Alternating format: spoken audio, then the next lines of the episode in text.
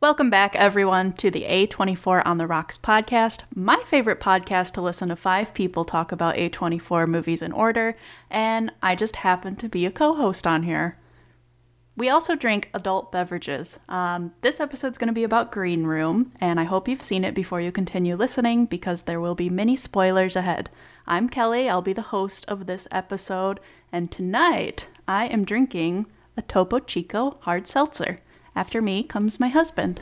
Hi, I'm Eric. I am also drinking the Topo Chico Hard Seltzer Exotic Pineapple because this is the drink I'm going to drink on the desert island I'm going to be abandoned on, listening to my favorite band. Up next, we have Kevin.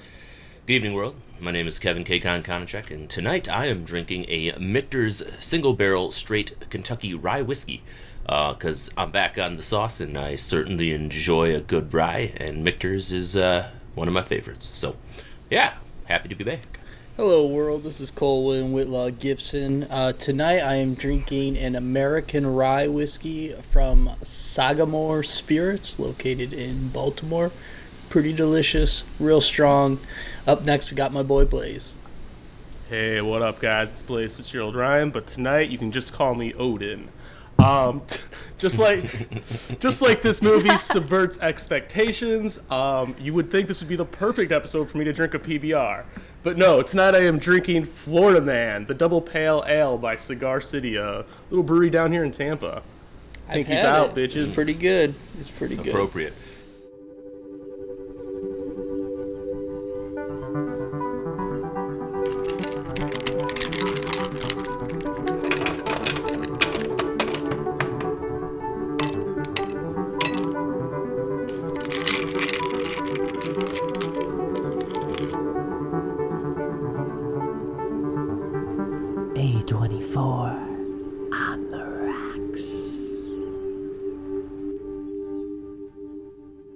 Cole, I'm sorry I didn't introduce you. Hey, it's okay, Kevin. You know what? Sometimes you just get used to being forgotten. Oh, no. With this drama behind us, we're going to talk about a movie called Green Room. As Blaze kind of already hinted at, it's a story that maybe will subvert your expectations. I know that's a theme that I plan on us touching on tonight. This movie, if you don't know, is from 2015. It's a thriller horror about a punk rock band that is forced to fight for survival after witnessing a murder at a neo-Nazi skinhead bar. If that doesn't pique your interest right from the get-go, I don't know what's wrong with you, because that sounds like a hell of a movie to watch. I might be biased. We'll see how it goes as we continue listening. This movie is written and directed by Jeremy Saulnier. He came to fame in 2013 after making another movie that is a bit of a revenge story called Blue Ruin. Has anyone on here seen that movie? It's amazing. It's amazing. I saw the trailer. I hear it's amazing. I was surprised. It looked really good. Having seen this one and hearing good things about that one, that he doesn't have a lot more under his belt. He has a Netflix movie called Hold the Dark that he directed but did not write. So... I would like to see more from him just based off of what I'm hearing about him so far. There's a lot of actors in this movie that you may have heard of. One of them probably being the most star power is Patrick Stewart. We also have Emojin Poots, Anton Yelchin, and a cast of other characters. But I wanted to make sure we touched on those three. Anton Yelchin, sorry. Before we get into this, Anton Yelchin. They make up a... Well, our main characters are a DC punk band called Ain't Rights, and the story takes place in the Pacific Northwest. I'm kind of seeing this movie as like four acts to it, but before I even start talking about how I kind of broke up this movie, I want to get, is this everybody's first time seeing it? Who was it your first time? First time. Second or third. All right, first-timers, we're going to start with Cole. What did you think this movie was going to be like? And without giving us entirely too much, what did it end up being like to you? So I had heard that this was described to me as a weird horror movie. So I kind of went in with that kind of mindset. I knew it had dealt with a punk rock and neo-Nazis, and I thought that was kind of a cool concept. So I was pretty excited about this movie. I'd been wanting to see it for a while, and it's been on my my backlog for many years now. So I was very happy to see it, and you know, at the end of it, it was definitely it did a lot of things and did a lot of things differently than I kind of expected, but I enjoyed it. It was good. Kevin, same question to you. So, for me, this movie kind of fits by some of the other big A24 titles that I had kind of heard of in passing without knowing anything about it, and certainly not being part of the film circle at all.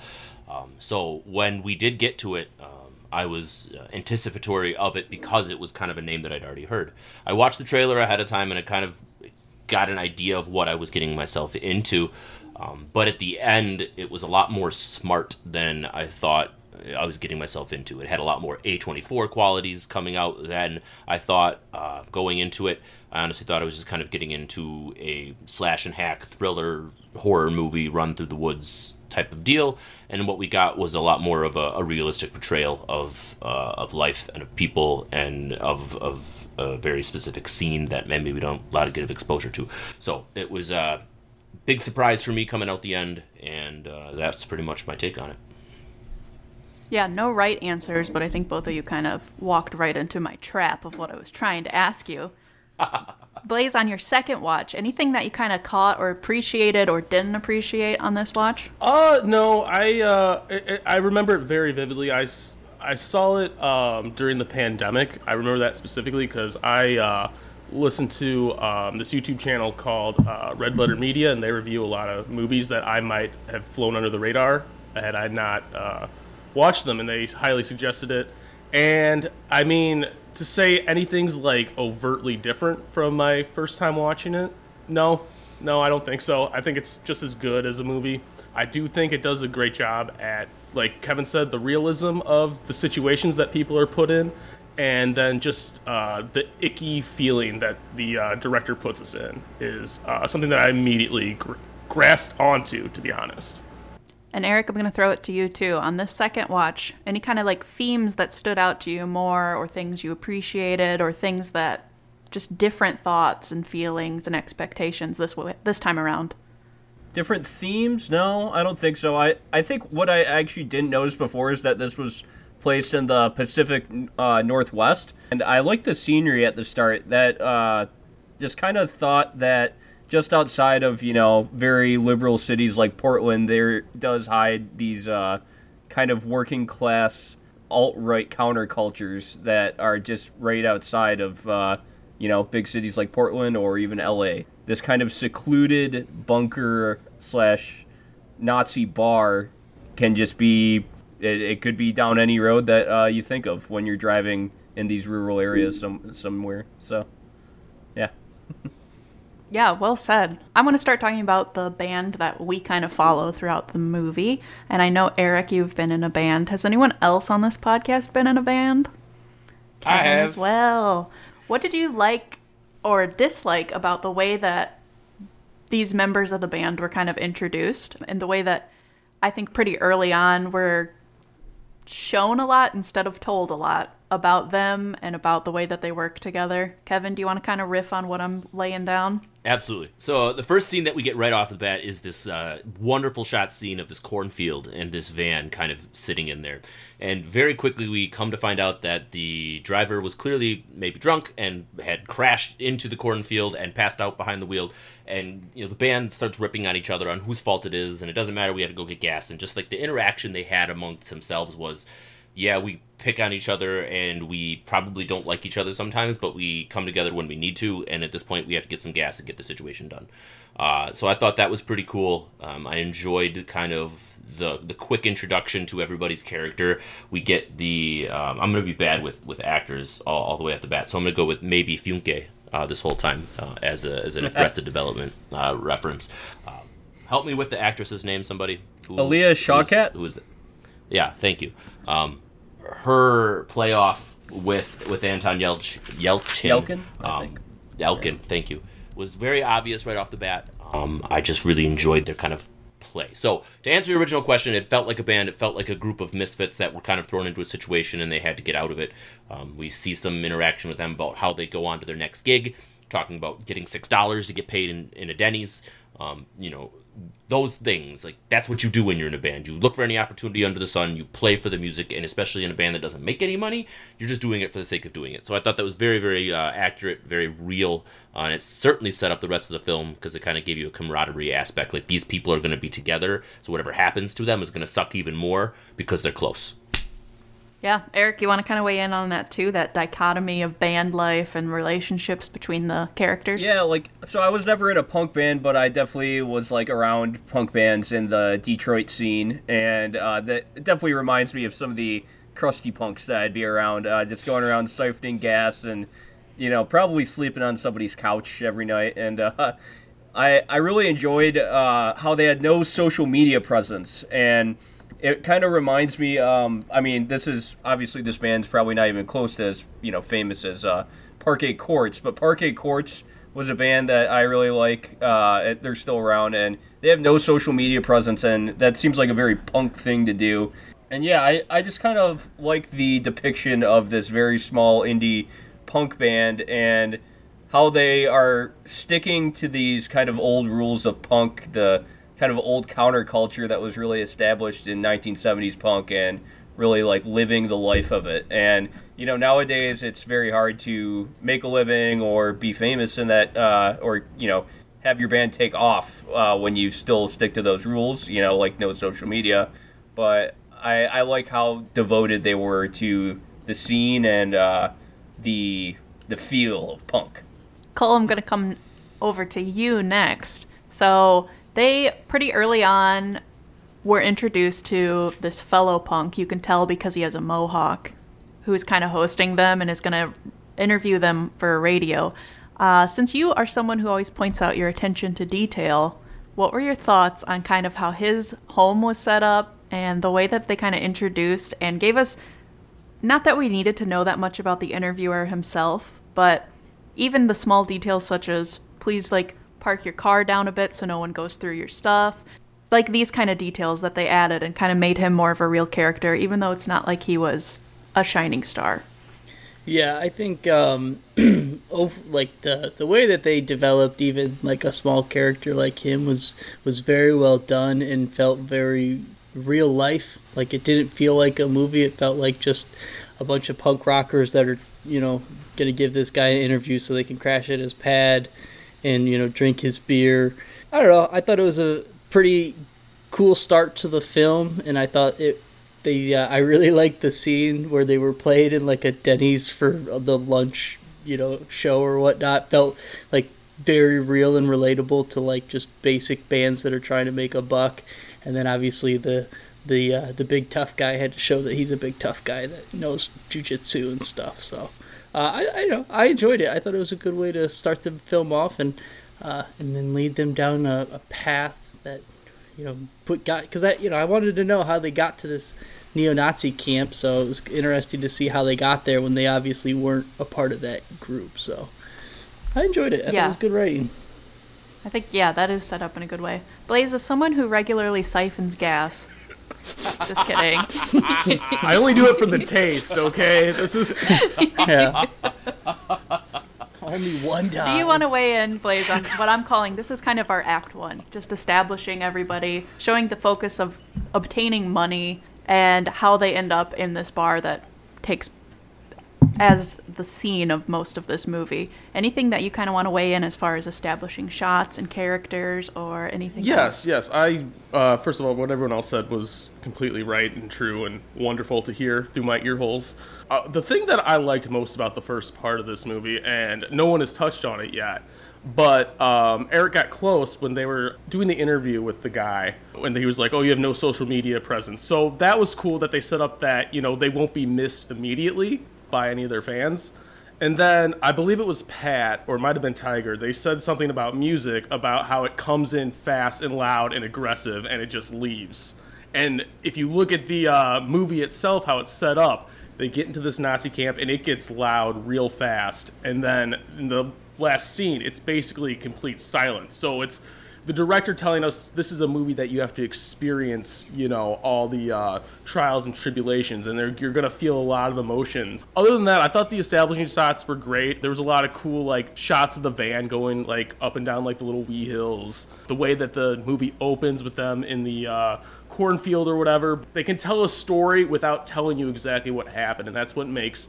One word that I'm going to use a lot in this movie is authenticity, and it feels very authentic how everyone would act in every situation they're in. So I think Act 1 is all about how cool the authenticity of, these aren't movie characters, these are like how real people would act. Yeah, I like the way that you just said that, because I definitely felt with these characters at the start, not like I was watching actors, but like I was really just kind of peering in on a band. So I'm saying basically the same thing you did, but I agree completely. I don't feel, it just, authenticity, 100%. So I would call this part of that movie Act 1. And it starts to shift over during what for me was my favorite scene the first time I watched it, and then loved it the second time too, when they get to the skinhead bar and they kind of catch the vibe right away. Their decision when they're going to go up and start their set is to play Nazi Punks F Off by Dead Kennedys. And the bravery of this band to do that took my soul out of my body the first time that I watched this. And we have spitting in the crowd, we have screaming.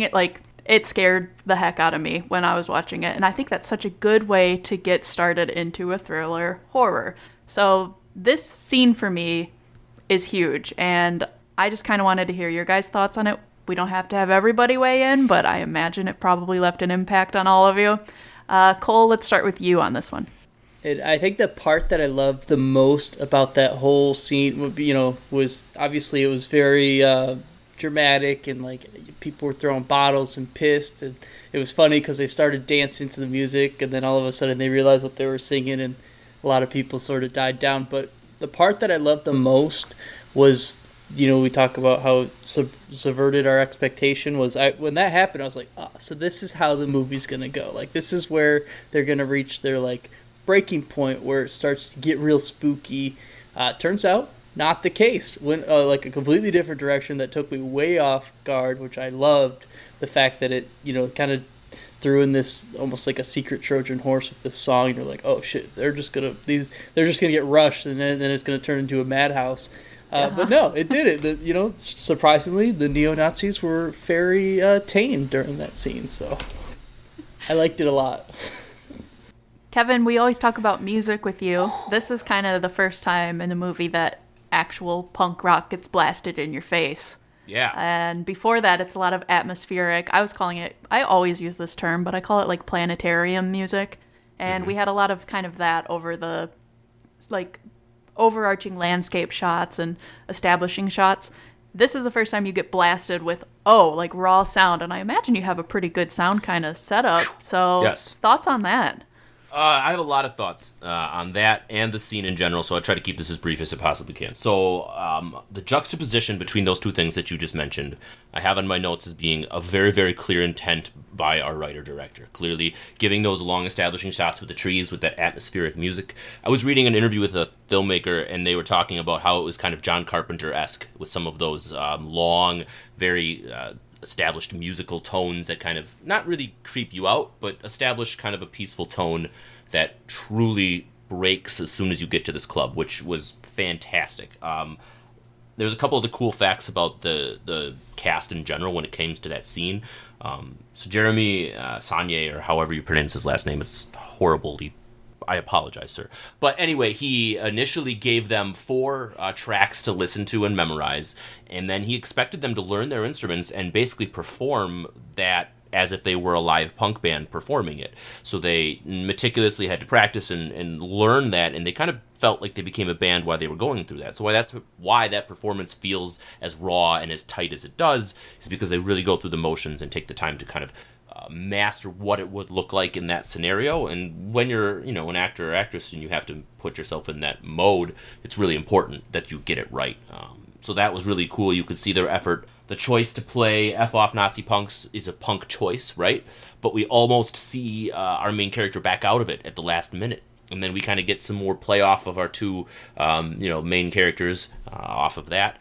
But the cinematography of that scene, I'm sure we'll get to it when we talk about the cinematography, but we get those slow motion shots of the guitar and bass moving up, of the mosh pit going around, and the freaking music just stops. And we get this silence and this over, and I'm just picturing it in my mind as I'm describing it. It was so good. It was brilliantly done, well-choiced. That entire scene was awesome, and I'm rambling because I could talk about this forever because the music was just so good. But they really did a great job. So just points on for them. Just great job. Yeah, ramble on. Feel free. Yeah, right. Blaze, do you want to touch on this kind of scene? I feel like everybody should have an opportunity to speak on it. Oh, absolutely. So this is like one of the most brilliant scenes in the entire movie, in my opinion. And again, I'm going to quit going to this crutch of authenticity, but the way that, like, for example, in Barely Lethal, another movie that we reviewed, we had a lot, there were like questionable things that people did, and we called them plot holes. Now, playing fuck off Nazi punks in a Nazi bar is a pretty dumb move, we can all agree, but it was not out of character based on the characters that we had already, gotten to know over the first 20 minutes of the film.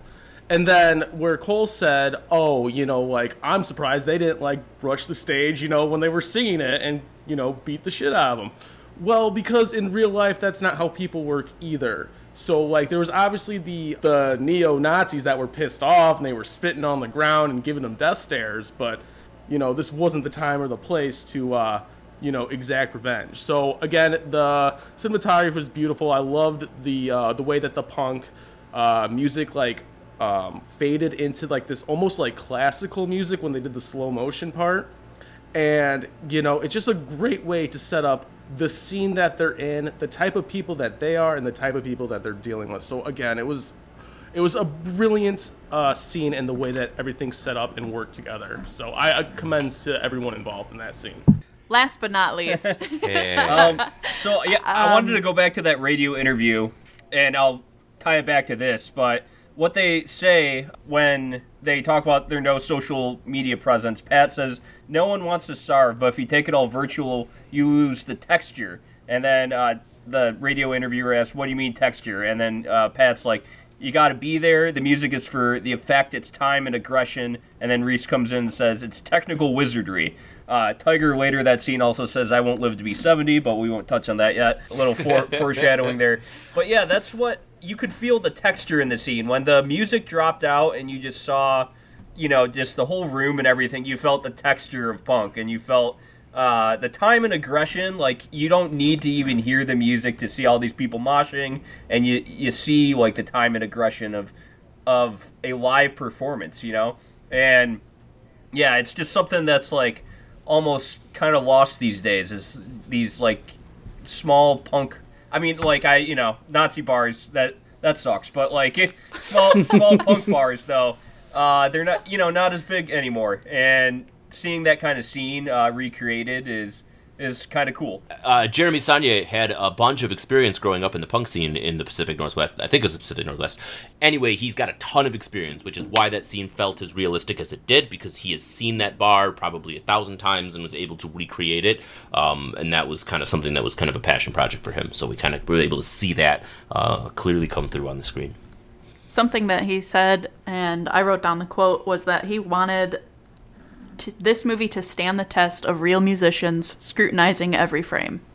I think that even right away, he does a great job. Mm-hmm. So I'm glad that you touched on that, Kevin. Yeah. Something I liked after Eric and I watched this movie together the first time is that we went through a Dead Kennedys phase. So that was a highlight for me. And did you see that she was wearing the Dead Kennedys shirt that apparently they picked up at a thrift shop, mm-hmm. which was pretty cool? Yes. So after this, as we're entering into Act 2, murder is discovered, and I need to start pacing up kind of the story, and we're not going to go through everything, but there's a lot that goes on. You're introduced to the band that goes on after them, and they are black metal, socialist, or national socialist. Black metal socialist is what, they're... Yeah. They're scary. We've got the scariest guy, Worm, who has done the crime, and they were in the wrong place at the wrong time. You think that our punk band that we're following, like Cole kind of said, is going to get rushed by them, but actually it's they witnessed something that they shouldn't. And then we're kind of introduced to this neo-Nazi group almost in tears. This guy's going to run the charge on how we're going to handle this situation to start with, but he kind of answers to this other guy, and then they all answer to Patrick Stewart. So I know we're going over a lot, but Cole, I want to hear from you first on this as well. Patrick Stewart's introduced. What were your thoughts on seeing not only him, and I'm sure for me he's Professor Xavier, to see him play a role like this was quite different, and the way that his character handles the situation. Yeah, I knew he was in this movie, and I was waiting for him to show up, and when he showed up, I was just like, you know, fuck yeah, it's Patrick Stewart, it is, you know, Professor X and all this other, and, you know, Star Trek and stuff. I think, like, this is a role that I've never seen him even close to portraying in any film, but I think he absolutely nailed it of you know, he kind of nails that line of, you know, everyone reports to him. He is in control of everything. He's like the mastermind, the leader of this whole conglomerate, but he also has that very kind of almost calm and cool and collected, but to like kind of a scary level where he's just, you know, when he does raise his voice, it's very quickly, and then it goes right back down to just being calm and cool. And he did a phenomenal job. I really absolutely loved his character, as much as you can love a neo-Nazi, but like he crushed it, which, you know, I think we all knew he was going to crush it, but just all those interactions of where you don't even see him, and it's just his voice on the other side of that door. I mean, just awesome. He did such a good job. Not to jump into the negotiation scene that happens between that door, but I'm going to do that. Eric, what were your kind of thoughts on Patrick Stewart, not only with his presence, but the way that this movie establishes the hierarchy of who answers to who handles the situation what way, and then the way that this negotiation is handled? I know it's a lot of questions, but... Yeah.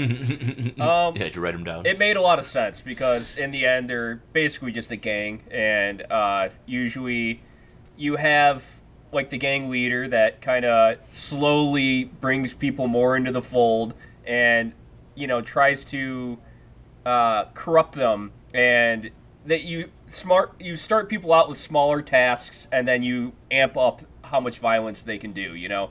And also, you know, everybody obviously answers to him, because, you know, the gang leader obviously also is the one. It's like a pyramid scheme. They end up with the most money in the end. And so it just all made sense. He would be the one that would have to come there and do the negotiations with this band. And you know that he has ulterior motives when he's talking to them. And there's such a good drama intensity to that scene, because you can tell how much is kind of going on under the surface with Darcy Banker, played by Patrick Stewart. You can tell this man has a lot of things up his sleeve, for sure. Blaze, there's some other characters in these scenes. We have Gabe, who, for me, I kind of thought he was like the bar manager. He's the guy who initially is like, just everybody calm down. We have Big Justin with his gun, and it's not full of bullets, so just get these words straight. And Clark, who I'm just calling Dog Guy. Out of these characters, oh, and one more, Amber, who's Emojin Poots, who is also in the room with our band. Out of all of these characters, who do you want to touch on? Who did you gravitate towards? I hope you don't pick a skinhead, but, you know, if a character's well-written, you can talk about it. I thought that all four people that you named, I thought they all brought their own uniqueness to the story. I'm not going to remember these people's names, because they weren't really said that much. But the bar manager guy, he really seemed like his whole life was wrong place, wrong time. And he really just seemed like the middleman in what I would call a neo-Nazi hierarchy. Like, he did not want to be there. You know, towards the end, he may or may not have a change of heart. Big John, he was kind of actually funny the way that he, you know, interacted with the characters. He was definitely a true threat, but the way that he interacted with the characters, especially at first, you know, like, you know, we're not holding here. You just have to stay here. He was kind of like a voice of authority, and I really wish he would have survived a lot longer than what he did. And then a blonde punk girl who turns out to be their friend towards the end because Worm killed her friend. On this watch of the movie, she's like one of my favorite characters. She's so ruthless compared to the band. Like, she has seen some shit before, and again, this movie, I'm going to keep going back to it. Like, there's parts in this movie where other movies, they would spell it out for you. So the way that she comes off makes her feel like a genuine person, and the shit that she does, like, cuts Big John's stomach, like, right up the middle when they're choking him out. You know she's seen some shit before. You know she's done some shit before, and she does it with such ruthless abandon that you know her past without them explicitly telling you that she's a badass. So she was my favorite out of the four, but no, they all of them brought something unique. And then Dog Guy was kind of cool too, but it seemed more about the dogs than the dog guy, but he was definitely his own special brand of psychopath. But I am gonna throw it over to Kevin now. We have this cast of characters that we're all talking about, and Patrick Stewart's included among them. I know it's a lot that we're talking about, but give us some of your thoughts on this first go. Seeing this movie, introduced to all of these characters, who kind of stood out, what kind of pieces of the writing maybe stood out to you, you know, leading questions. Yeah, so please follow. All of those things. All right, let's start with Sir Patrick Stewart, because I think that he's a very key point, obviously, as being the main bad guy. Just looking at some interviews, and he took this role mainly because of the strength of the script, but also because he truly was drawn to the idea of playing this bad guy. So I thought that was unique, too, that he wanted to play it because of the true ruthlessness of this character and the meticulousness of the way it's written. I really thought that it was very intentional to have all of the bad guys be so planned and so well written out versus the chaos of the punk band and the chaos of their decisions on the fly, just like we're going to run out and do whatever we want to do, or I'm going to give the gun, or just making these decisions because they have to, versus the planning of the way that Sir Patrick Stewart's character brought everything to the table. He was talking about halfway through the script, he needed a tall glass of scotch because he was absolutely terrified while reading it. And I think it does come across that way when you're watching the film, that you really do feel that anxiety. I was talking with my wife about it. My heart was racing from basically start to finish on this film. And that's a true testament to a lot of the character work that we do get to see. We touched on some of the bad guys and kind of how their work kind of played off of each other. The bar manager, man, I forget his name. It was, he's actually a close personal... Gabe. The actor himself is a close personal childhood friend of Jeremy Saulnier. He plays the main character in Blue Ruin.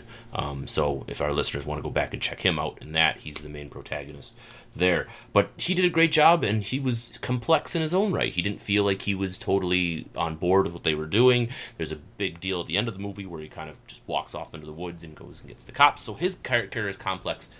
Jeremy Renner, he goes on as saying is he wants every character, no matter how good or bad they are, to be flushed out in 3D.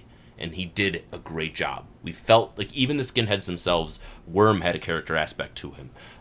Clearly, we have our main Nazis having character aspects to them.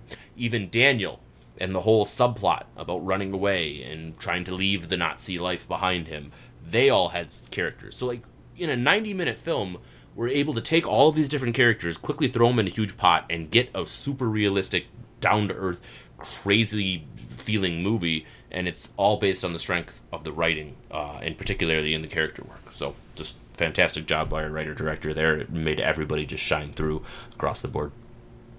Well said. Eric, thanks. For you, as a screenwriter, yourself, at this point in the movie, we're about at the halfway, or about to be coming to the halfway. Where should a movie be at this point? Did this movie accomplish it? What kind of feelings did you have? Because the pacing's going to change a little bit soon. So I wanted to know, while you're watching up to kind of this negotiation scene, up to when the arm is thrown out the door and a gun is taken and the violence starts happening, what were your feelings? How was the pacing? Thoughts on this? The pacing was phenomenal. Like, I felt like they truly introduced us to all the characters very well before we got into the action, and then when we get into the thriller/action aspect of the film, it definitely gives you a claustrophobic feeling, like, because they are kind of stuck in a room, and further then they're stuck in a house in a way, and it's almost like a house of horrors with dogs running around and Nazis running around, machetes and everything. And the pacing was great, because I think in the end this is a thriller, and when, you know, we start getting the action, it doesn't relent in a way. Like, there's small lulls, but not long enough to make you feel safe, and that was fantastic. And then I just, like, okay, going into the introducing of the characters, I like how they fit. Each member of the band definitely fits the trope of the instrument they play. Like, Tiger knows jiu-jitsu. He's the drummer, obviously. You know, he's the badass that is, you know, he'll kick ass and take names. Tiger is the singer, and he seems like he wants to be kind of, like, the most likable in a way. Like, during the radio interview, I felt almost kind of like that. But, you know, he's, like, kind of the cool guy. And then Sam, the guitarist, she's the most outspoken of everyone in the band. And the bassist is, you know, like, I feel like low-key, like, the smartest of them all, and kind of the real talent, as all bassists are, because I'm a bassist. I loved the introduction to all these people, though. They definitely set the scene and pace it so well before they get into the action. And then when the action starts, you're in it, and the drama is high intensity and wonderful. Blaze, did you want to touch on what Eric was saying? You were looking like you had some riffs. Oh, I thought Reese was the jiu-jitsu guy. Reese, yeah. I thought I not say that? Tiger. Oh, sorry. Tiger. Tiger's the singer. Reese is the drummer, who's the jiu-jitsu guy. Yeah. I was gonna say, yeah. Tiger had green hair, so that was like one of the most obvious characters to remember their name. Flip flop. There's a lot of green in the Green Room. Yeah, there was a lot of green. I'm looking at the cast list, and I just mixed up the two. That's it. Oh, okay. All right. That's okay. Excused. Cole, we're getting back on the rails, and let's do it. We're talking about this part in the movie where the negotiation goes. Okay, we'll give you a gun. And out goes this guy's arm, and when it returns, it looks like something else. So the violence begins, and it's shown on screen, and I wanted to know kind of your thoughts. It's always kind of important to contextualize how violence is used in a movie. Did you see this amount coming? We're talking about expectations as a thing as well. Yeah. So, well, how'd you feel?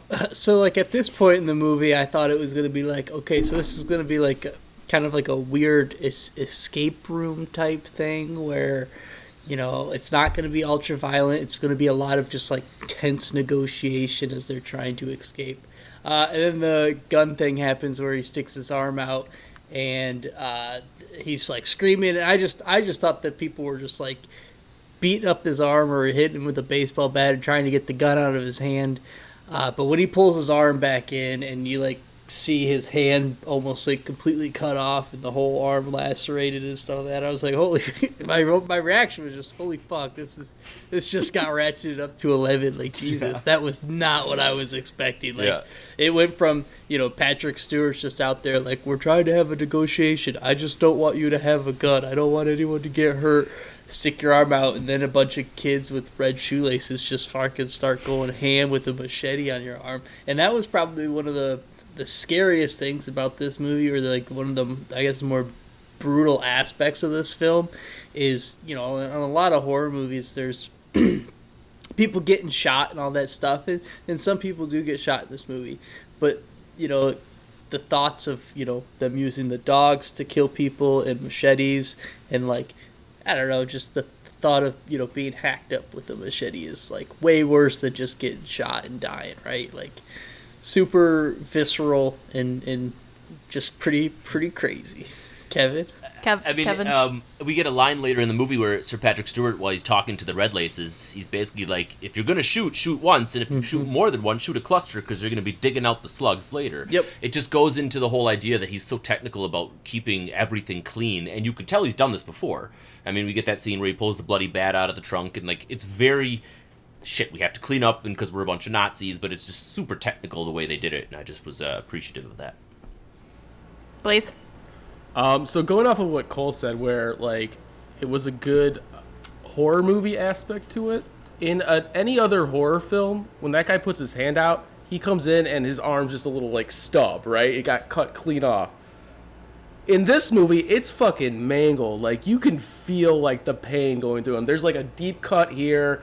His pinky's half off, like, and he's screaming to high hell like any normal person would be. So I'm just saying the authenticity of it, because much like Cole, when I remember first watching this film, I thought it was going to be die-hard core punk.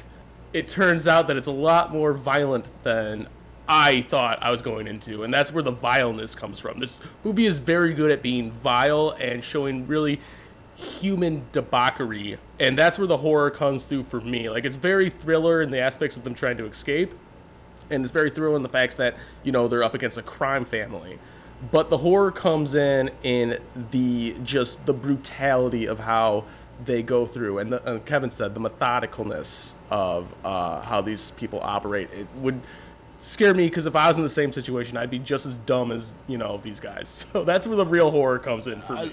I love it how we found a way to make the gore develop the character more, right? So he could have let go of the gun on the first slash, but he holds onto it for, what, 4 or 5 different slashes. We even get the line where the drummer says, you hold onto it longer than I would have.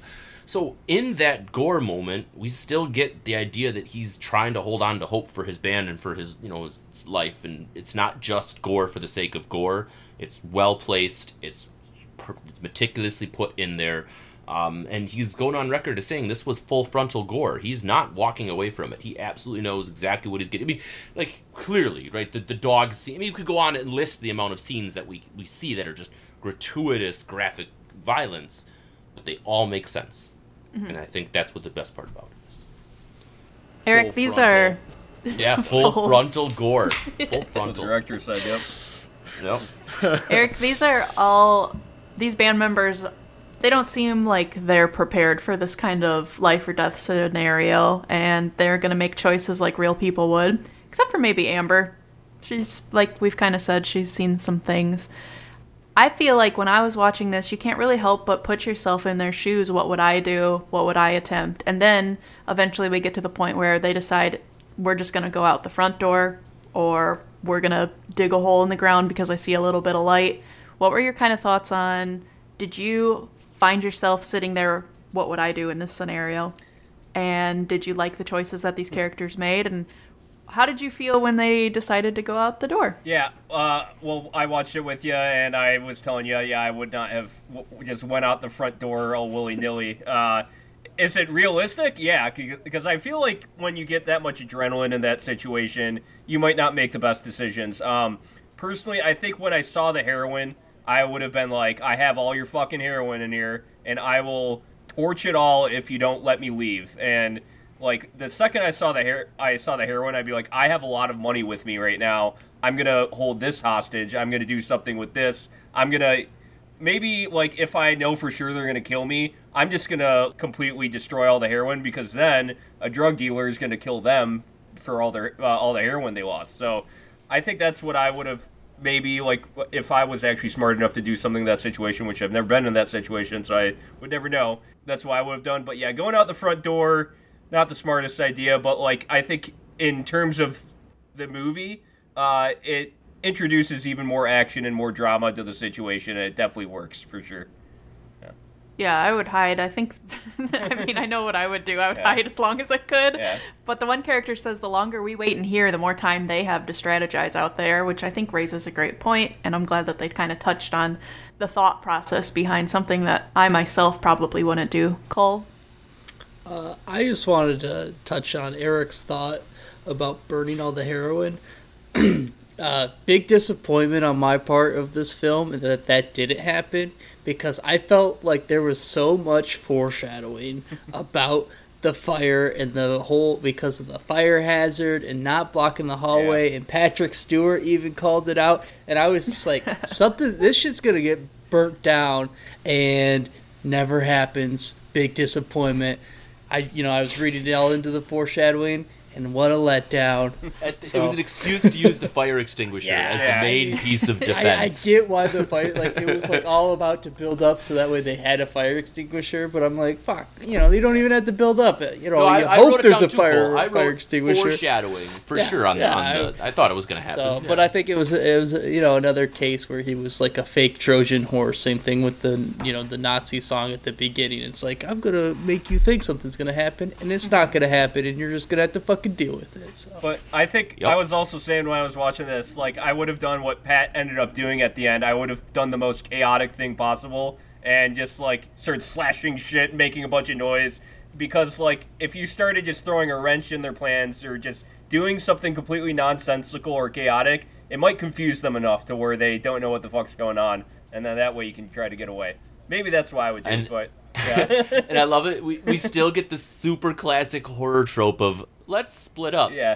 Out of all of the awesomeness that we get and the realism for everything, he's still going to be like, let's split. That's super classic. We see that in all of our favorite classic horrors. So, yeah. Blaze, did you find yourself rooting for one character over the others when all of these escape attempts start, and when Daniel joins the gang you find out kind of what happened between him and Emily? Did you find yourself I hope this person makes it to the end, or this person's making the choices that I would? Did you feel like you could see yourself maybe embodied in any of these characters, or you were really rooting for them?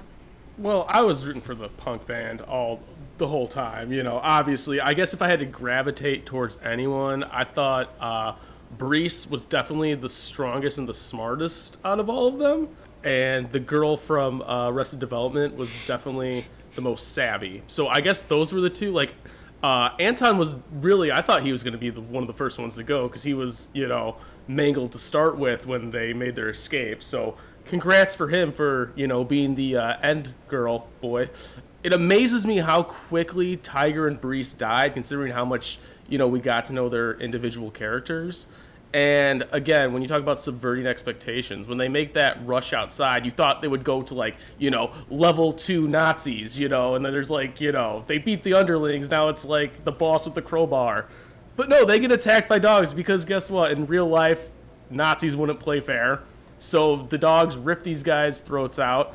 The iconic Patrick Stewart line, oh, he's still breathing? That's good. That's a, longer time of death, so we can stage this. So, again, obviously I was rooting for everyone. I don't think anyone, I don't think this band was necessarily, good guys, but compared to Nazis, they're definitely protagonists.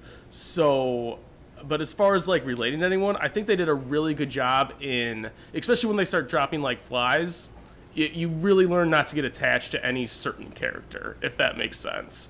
So, I really liked Brees because he had the, the karate skills, and I really liked the girl from Arrested Development just because she was swarmy and... Brees? Oh, Reese. I'm sorry. No B. No B. Just take the Reese. B out. Recess. Take the B. Lose the B. A lot of names in here, so... I was rooting, when it got down to the final two, when it was just those two, and we were getting down to the final, let's go moment with the face paint and the monologue, I was actively rooting for them at one point. I even wrote down my notes, they've got me rooting, it was, the fourth quarter, third period, we're ready to rock and roll. That was definitely... It was one of those things where, for me, it's not my kind of film. It really isn't. And I'll get to this when I get to my review, but I was kind of doing one of these where I was watching through my fingers. I was just oh, what do you... it was just so good. Fucking good.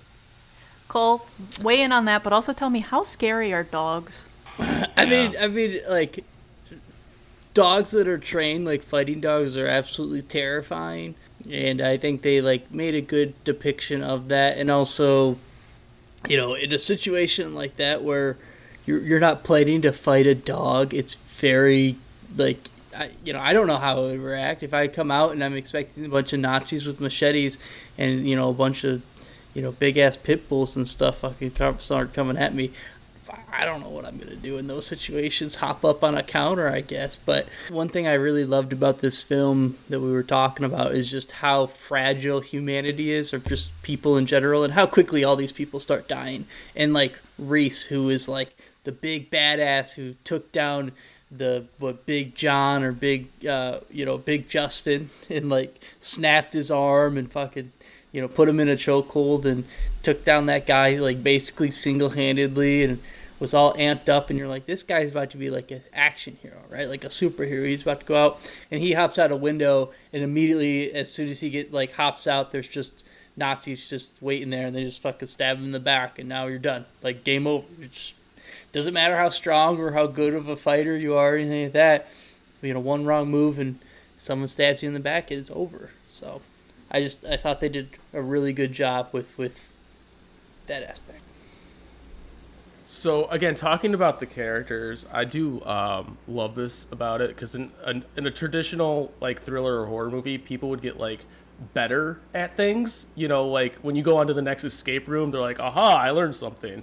But it seems like both sides were like progressively getting dumber, which I feel like as desperation sits in for both sides, like that feels like very, very real and cool. Like when they bust out the front door, they give the shotgun to Arrested Development girl, who's, you know, one who didn't want the gun when they had it in the room, you know, the pistol. And number two, like, she's obviously weaker than Anton. So like, what was the like thought process? Like, we're gonna bust out the front door and we're gonna have a girl like just shoot at the ground because, you know, she's kind of you know, I mean, Anton weak. Had a fucked up arm at that point. I guess. Okay. Yeah. Okay. You know what? I guess that makes sense. But yeah, I just love that, like, these characters were human on both sides. Like, I like how there was no, like, aha moment, you know, like, here's the key to the back door, you know, it's all like, let's do something really stupid because I did this paintballing once, you know. I actually know exactly what you would do in situations with dogs. I'm a mail carrier, and I've been trained on this. So what you do is put something in front of you so that the dogs usually will attack whatever's in front of them. And so if you have a mailbag handy, which of course everybody does, you put a mailbag in front of you and then they bite the mailbag, and that's when you're able to attack the dog because they will just be munching down on the mailbag or whatever you put in front of them. Because dogs, yeah, that's what they're trained to do. They will run after something and they will bite whatever is just in their path. So, but what if that dog breaks Darby Milton's lunch pail? Then Derby Milton. Yeah. Call back. Deep cut bank. Yeah, cut bank. For those listeners who are curious, go watch Cut Bank. Cut bank. That deserves a cough. Deep cut bank. Yeah, that was good. Nice job. Wow. So, unlike the pacing of this movie, I am gonna rush to the ending. And we have, at this point, Pat and Amber that are left. They get a pep talk. They get some face paint. Two lackeys are sent after them, which they do get the upper hand on. And then we're finally outside of the green room. We move on to see what Patrick Stewart is setting up as a trespassing for all of these bodies of the witnesses that have been killed. And he's ready to just, like, tie a little bow on this story and tell the cops what needs to be told to just put this all behind them. Who would like to weigh in first, kind of on the final act of this movie, the escape, and, again, subversion of expectations and authenticity, all the themes. Kevin, let's go with you. So no one wants to go first, but I will go ahead. I will go ahead and do it. So as you alluded to, once they escape the green room, we have even more tension in the sense that even though our Nazis have left, there could be anything around the corner. They don't give us the sense of them escaping means safety. And then we get the unique choice when they do hear a single gunshot in the woods where Pat decides to, for whatever reason, head towards the guns. And I think it's described later as he wants to mess up the crime scene, or I don't know if he wants to see if some of his friends are still alive. I think that's kind of what they were going for. But either way, he decides to kind of go to the crime scene. And it all happens just so super fast with all of the reactions, all of the people that get shot for the various reasons. And our final scene, spoilers, we've been talking about this the whole time, but Sir Patrick Stewart's character has been planning everything so meticulously up until this point where he's left with no other plans and nothing else to do. So he just turns around and walks away and hopes that it works out. And it doesn't work out, clearly. But it was brilliant. And the final line, I know we'll probably get to it, right? We haven't really touched on the Island song, and that'll probably be a good thing. But It was just snarky and brilliant, and I just really enjoyed the way that They pulled it all together with the chaos versus the order and the serenity of the forest versus the just massive scene of death. I mean, his best friends, his entire band is laying dead in front of him, and he just had to murder somebody. And all of the life that comes into his character, and it's, you know, absolutely kind of chilling to think that this was, you know, Anton Yelchin's last performance before he untimely passed. It was released in April of 2016, and he passed in June of 2016. And you really just, not that it matters that this is the final performance, but he just did such a great job as the main character and really gave it an all for a movie that didn't make a lot of money, for a movie that was underbilled and an indie art house film for the most part. He absolutely gave a performance that made me believe in everything. So for the ending, that's what I want to bring into it, and it was just well acted, and we'll touch on it too, but that final scene with the dog, with the dog running down the road and putting his head on the arm of his dead master was soul-wrenching, because it's not the dog's fault, right? It's the human's fault, but the dog still is loyal, even to a fault, even to a Nazi. So people, love your dogs. They're wonderful, and we don't deserve them.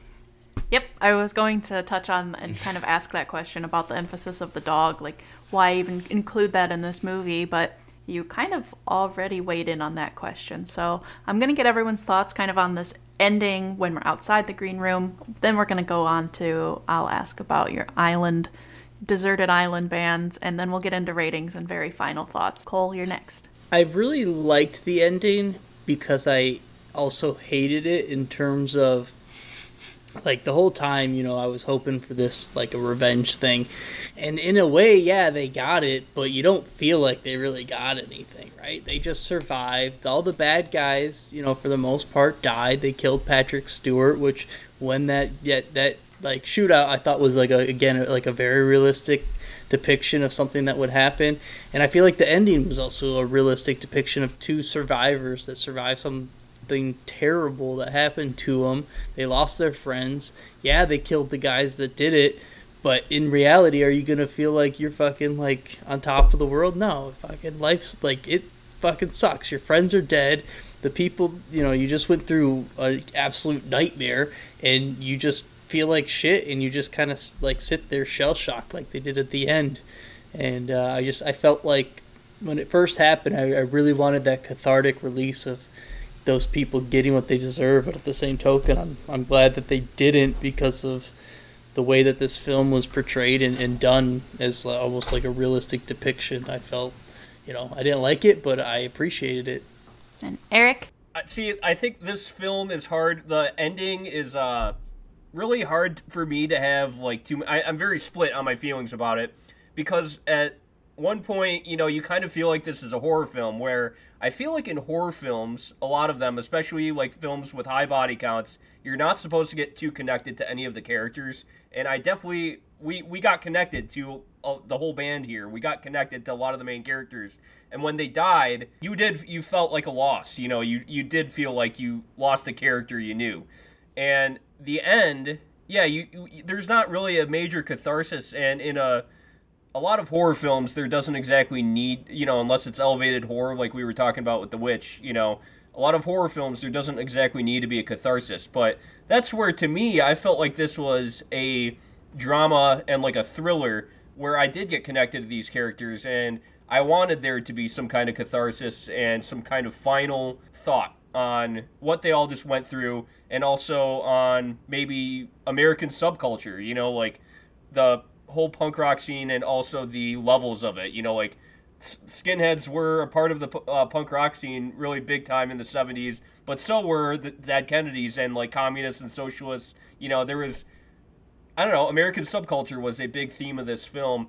And then in the end, it just kind of turned into like this thriller where, I don't know, it entertained me the whole time. I had no major catharsis, but boy, did it entertain the hell out of me. And so that's where I feel very split, where I think I liked it a lot, but is that going to, you know, move it up to one of the best A24 films I've seen of all time or anything?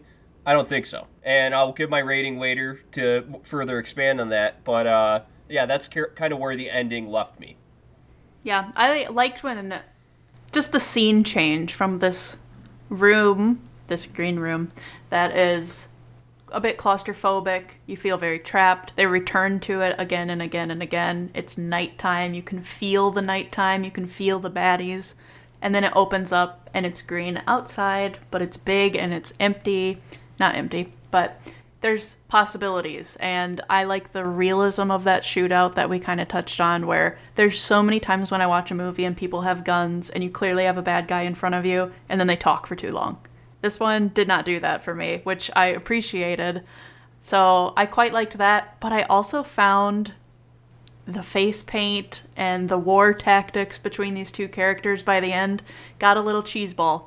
And we're talking like this could be a very real thing, and I don't know if I really appreciated that as much for the ending. And I didn't like our final thoughts from our main character, just like, I thought of my deserted island band. Tell someone who cares. It's like, that's okay, that's what we're gonna end on. All right. So for me, ending fine. What of? I like the walk away that Kevin kind of touched on from the big leader. Like, everything's taken care of. Something will happen to these guys. If either way, I'm not going to give them the dignity of seeing my face if I do get shot, if they have the courage. So I liked that choice as well.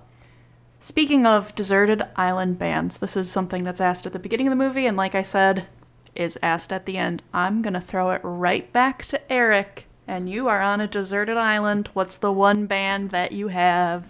So since I had a day to think about this from when I watched it, I definitely thought about it way more than any of these characters did. And I'm like, okay, what's a band I'd like to listen to on a deserted island that has a large discography and also a range of songs that, you know, like, I get a lot of different sounds and song textures in a way that I can constantly enjoy for the rest of my life. I'm going to go with LCD Sound System. I can dance and party to with LCD Sound System, but then they also have like kind of more house music kind of songs and songs that make me think. They also are really good at covering songs too. And so if I wanted to kind of get more in my feelings, I think they could do that for me too. So I'm going to go with LCD Sound System.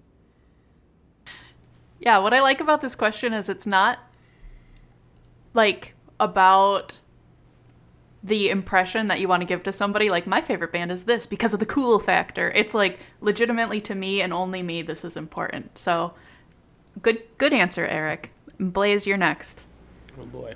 So I'm so glad Kevin even brought this up this afternoon in our group chat, because I wasn't thinking, like, the obvious, like, question I wasn't thinking of. So I've thought about it a lot. That's mostly what I've been thinking about since I got off of work. And my love of music is constantly evolving. I feel like who I was even 2 years ago, I listened to completely different music than I do now, and I love that about myself. But when it comes to this desert island, like, who's the one guy that's had my back my entire life since I started listening to him? And so I got to thinking, and I was like, Billy Joel, Scenes from an Italian Restaurant.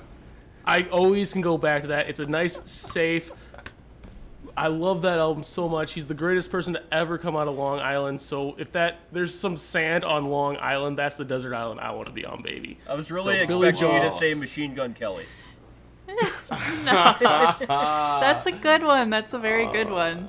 Kevin, geez. You're next. All right. So for me, I thought this question was going to be a lot harder than it turned out to be. I started thinking, I'm like, man, there's so much out there. How can I decide? And then I looked at my leg, and I realized that I have a tattoo of three dancing skeletons on it, and the answer very much is clear for me that the Grateful Dead will be my desert island band. For so many reasons other than the obvious that they're just, you know, the Grateful Dead. Their discography, like Garrett talked about, is massive and wide-ranging. They played from the 60s into the 90s. You know, Jerry Garcia is a god among so many people. They play blues, they play jam music, they play psychedelic rock, they play everything in between. Their ability to jam on riffs and live concerts and everything under the sun. And then, of course, everything that Jerry meant to the music industry in general. Just so, Grateful Dead is my quick and easy answer. I love them for life. So, Fair. Cole, you or me next? You pick. I'll go. You know, you're the host, so we'll save the best for last. But, you know, if we go by like just sheer volume and discography, I mean, you really got to go with Weird Al Yankovic, right? Someone should tag him in the reel we will inevitably make of this quote, because that's awesome. But if we're that's going how you off, get off the island really fast, I guess. We're gonna vote you off the island. If we're going off of like my music taste, and especially in the last few years. A band that I don't know, so a lot of people don't seem to know about, but I really, really like them is Barnes Courtney. I'm a really big fan of them. I like their music a lot. They're I don't know, they don't have the biggest discography, but I really enjoy their music a lot. It's just fair enough. Barnes I'm not familiar Courtney. Myself. Yeah, Barnes Courtney. Okay, separate, so, not Courtney Barnett. Barnes Courtney. Nope. Okay. Barnes Courtney. Okay. 99 is an amazing song. Look it up. Definitely worth the recommendation. Side note, I think that Pat's desert song or desert artist is the Dead Kennedys. That was my theory after he came up with the Nazi punks and all that stuff. I thought he was probably a Dead Kennedy guy. That's just my thoughts. I think the movie ends with what? Creedence Clearwater Revival. Yeah. So I kind of thought it might be that, because that's more shameful if you're a punky guy to not admit it. But then in the end, Sam? She just says like Simon and Garfunkel, and somebody else says Prince. It's like deep down we love our pop music still, you know. And then one was Madonna or Slayer. Yep. Okay, kind of. In that wheelhouse, I feel like for me, it's like gut reaction has to be kind of the one. So my desert island band is one that I don't tell people I like anymore, but meant a lot to me, and that's Fall Out Boy. There are many albums. Well, there's 2 to 3 that were like amazing, like perfect, and then there's like 2 to 3 that I don't so much love, and even one that I've never listened to because I got so mad at them, but it's all the original band members. So if I was on an island, I guess I'd finally have to give it a listen. They've put out a single recently. They're getting back to their roots with putting a new flavor on it. So as much as I'd love to name a cooler band or show off how much metal music I like, I have to say at the end of the day, it's going to be Fall Out Boy. Almost Lady Gaga, but it's Fall Out Boy. It's got to be the band that you would be okay being stuck with, you know, on the desert island and like listening to them constantly for the rest of your life and never having anything else. Yeah. I could do it. Yeah, I know it in my gut. They could probably cover some Weird Al stuff too. Yeah. Weird Al is funny. I like the idea of picking a band that would motivate you to leave the island. That's a good strategy too. Give me the complete works of Enya, please. This is good. All right, if you've been a listener to our show, at the end of this, we all give our individual ratings on a letter grade, with A24 being an A, all the way down to F, including E's. So, with that said, it's time for us to give kind of our final thoughts and our ratings. So, do I have a volunteer? I'll go first, sure. So, like, what I was talking about earlier with kind of the dichotomy of this movie between a horror thriller or a drama thriller, it's hard to distinguish between the two and judge it accordingly, but at the same time, you know, all the things that I love judging movies by: cinematography, acting, writing, and music, you know, and the texture of the film, as they would say. Massively succeeded in all those things up until the ending, when it kind of fell flat on the catharsis. And if I think what the director, you know, this is where the death of the author, I'm going to try to guess the intention of the director, which I maybe shouldn't do, but the intention of the director, I think, was to create more of a horror thriller kind of film. And, you know, I think he succeeded on that very well. And the kind of... would you say the ending is almost nihilistic? And if it was nihilistic, is that maybe the whole idea or kind of catharsis of the film? It's like, you know, we live in a very nihilistic world. Maybe. That'd be very punk. That'd be very punk. And just saying, like, I don't give a shit. That's very nihilist, you know? And we're nihilists, Mr. Lebowski. We believe in nothing, you know? We believe in nothing. because of that, you know, I'm actually going to say maybe I did come away. It wasn't a very illuminating catharsis, but a catharsis that maybe I'm okay with. So I'm going to give this film a A-. A-24 for me. Very good. Blaze, you are next. Okay, so if this had been my first time watching this film, I would be completely on board with Eric, and I kind of get his catharsis of the catharsis. But at the same time, and I know this director, like, he really loves punk rock. He really loves horror, and he really loves thrillers, and I think he really hates Nazis. So I think, you know... I think that's a great stand-up person, just to start off with. I thought the cinematography was very good. Again, to go back to another movie we reviewed, Drop the Green, Just the Room, for a film that just takes place in, like, one location. Thank you, Cole. I think they did a really good job of making me not feel bored. And that's very hard for even, you know, the standard thriller or the standard horror film to do. So they check a lot of boxes off for me, but still at the end, I really wanted it to be that, you know, that revenge. You know, I wanted Patrick Stewart to feel the pain that he inflicted upon Anton. I wanted Chekhov to get his revenge on Picard, and it never really, like, panned out. And my other, like, I guess, I wouldn't call it an issue because I'm personally for it, because I'm a degenerate. I love sick, twisted shit. I think that the gore is amazing, and I think the gore is really well put. But this is also not your grandma's film, so you can't really recommend it to everyone that you know. Since this is my second time watching it, and I can really critically, like, delve into it, it's going to be more... It's going to be more of a B24 for me, and that doesn't mean it's a bad movie. It doesn't mean that it's the greatest A24 movie of all time, but it fits really nice into a niche of, you know, if this is your type of movie, this is probably going to blow your freaking mind. If it's not, you're probably really going to hate it. Like, if I... Not that I think Kevin would hate it, but I wouldn't recommend this movie to Kevin, knowing how he feels about blood, gore, and horror. So, with that being said, it's going to be a B24... Good movie, not great. I'm going to sandwich myself in the middle here since I went last on the Island Bands. So, for me, I really liked this movie. I'll say that. And I don't even know what all I want to touch on. As your humble narrator, I didn't write down all of my pros and cons as I usually do, so we're going off. I think that...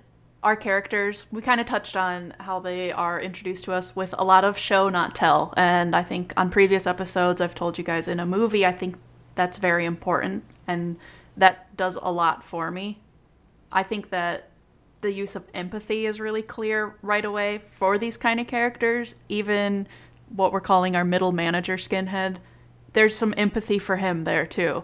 I think that that's really impressively done with what we're given, and I think that their writing in this movie is extremely, extremely strong, down to the smallest details and just some really, like, quotable moments. I think that even with the violence, the suspense, and the thriller aspect, there's this humor in it as well, and I don't know if that's caught by everyone, but it's something that I appreciate up until the end, and then it's just a little too obvious.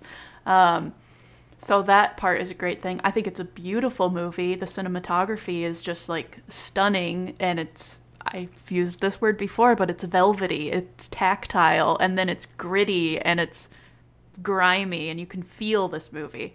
And we've talked about the juxtaposition of the fast-paced, what I thought the whole movie would be, just, like, super punky kind of, like, way of clipping this whole movie together. And then the opposite is shown as well. So it makes the intense parts feel that much more powerful.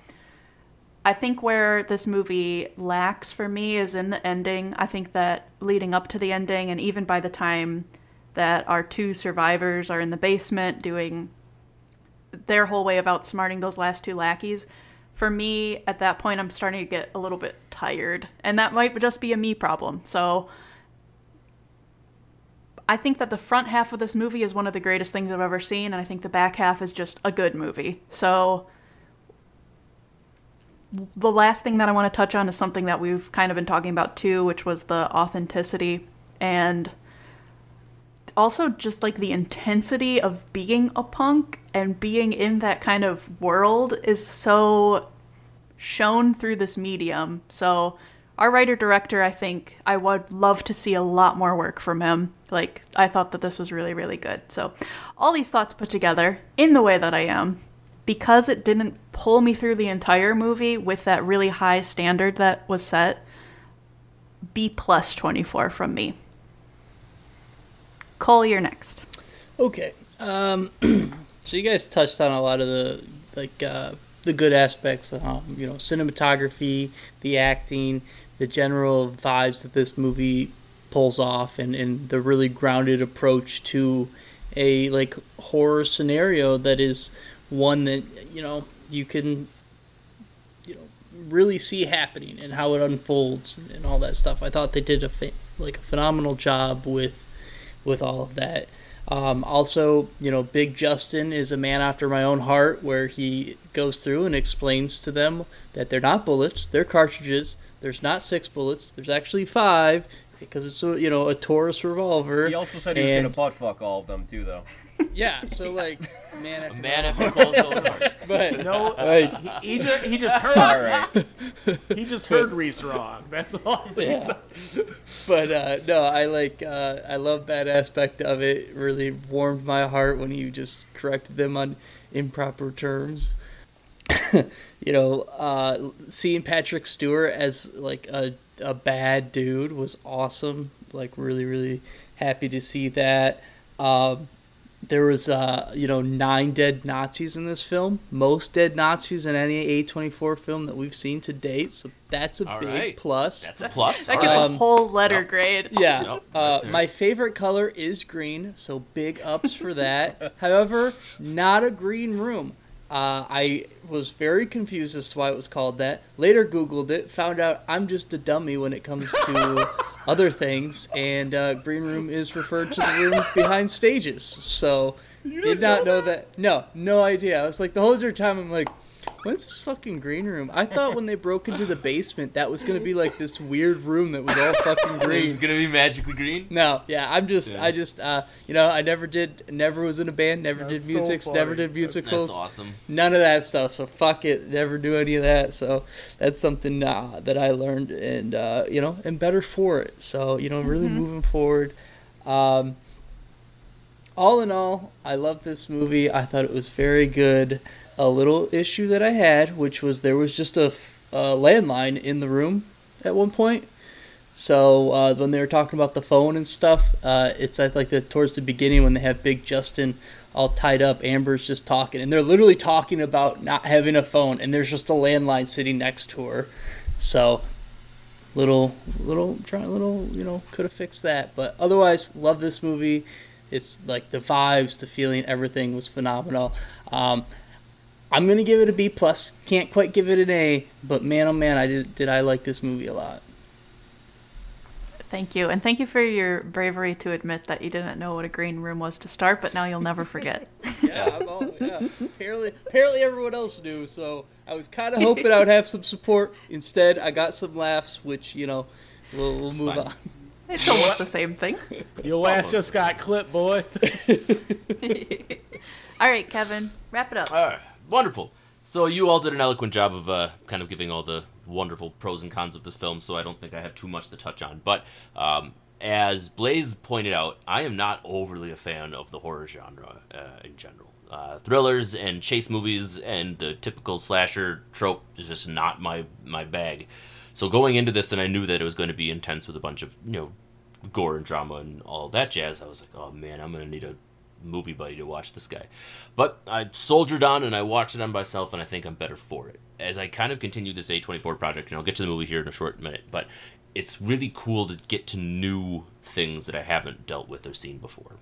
And this movie subverted my expectation completely. I thought it was going in to be this slasher hacker, and it came out to be a lot more smart, more of an intentional passion project on that subculture that we touched on, the punk scene in general, and kind of just a cool character story that we get. I won't go too much farther on the cinematography other than it was beautiful. The high-ranging shots with the overarching trees versus all of the dinginess of the actual club itself was just brilliant. Kelly, you had talked about quotable moments there, and there was one line that I pulled out that I want to touch on here, and it's from our karate drummer, and he basically says, well, we won't all live, but maybe we won't all die. Mm. And through the movie, I kind of thought that was way they were going to go. They were going to knock off a whole bunch of them, but at the end we were going to have at least somebody standing tall. And I like that they gave me a reason to care about those people as they were going towards the end. For a movie that deals with boots and braces as a right-wing subject matter, they did a really good job of not being political with their subject matter and just allowed the viewer to kind of see for itself. And I thought that was brilliant in general. The scenery was well done. The acting was well done. Everything about this just was higher than what I was expecting, which is great. The only downsides, which I will have to go into a little bit, is I thought the choice to have Patrick Stewart on the other side of a door for the majority of his monologue kind of took away from some of those points for me. It was a little more muffled than I would have liked, except from kind of the clarity on the negotiations. And then just kind of, just maybe, the gore in general was fine, but maybe just a little bit less. That's just my personal taste. So in the end, it gets a B+ for me. It was very good, but it wasn't the best thing I've ever seen, and it's still in that genre that I don't particularly like, so it gets a B+ for that anyway. But Sir Patrick Stewart was fantastic, and I will recommend it to people because I think they need to see it in general for many different reasons, but it's a very good movie. So listeners, go watch The Green Room. It was great. Mm-hmm. And thank you, everybody, for listening and tuning into our show. If you like what you hear, and I hope you did, please review us and rate us highly on things, and we will thank you ourselves personally. We will come to your door if you so request it. Yep. I mean, so, not in a creepy way, but... Yeah. Nazi punks, fuck off. Fuck off, Nazi punks. Fuck you, Nazi punks.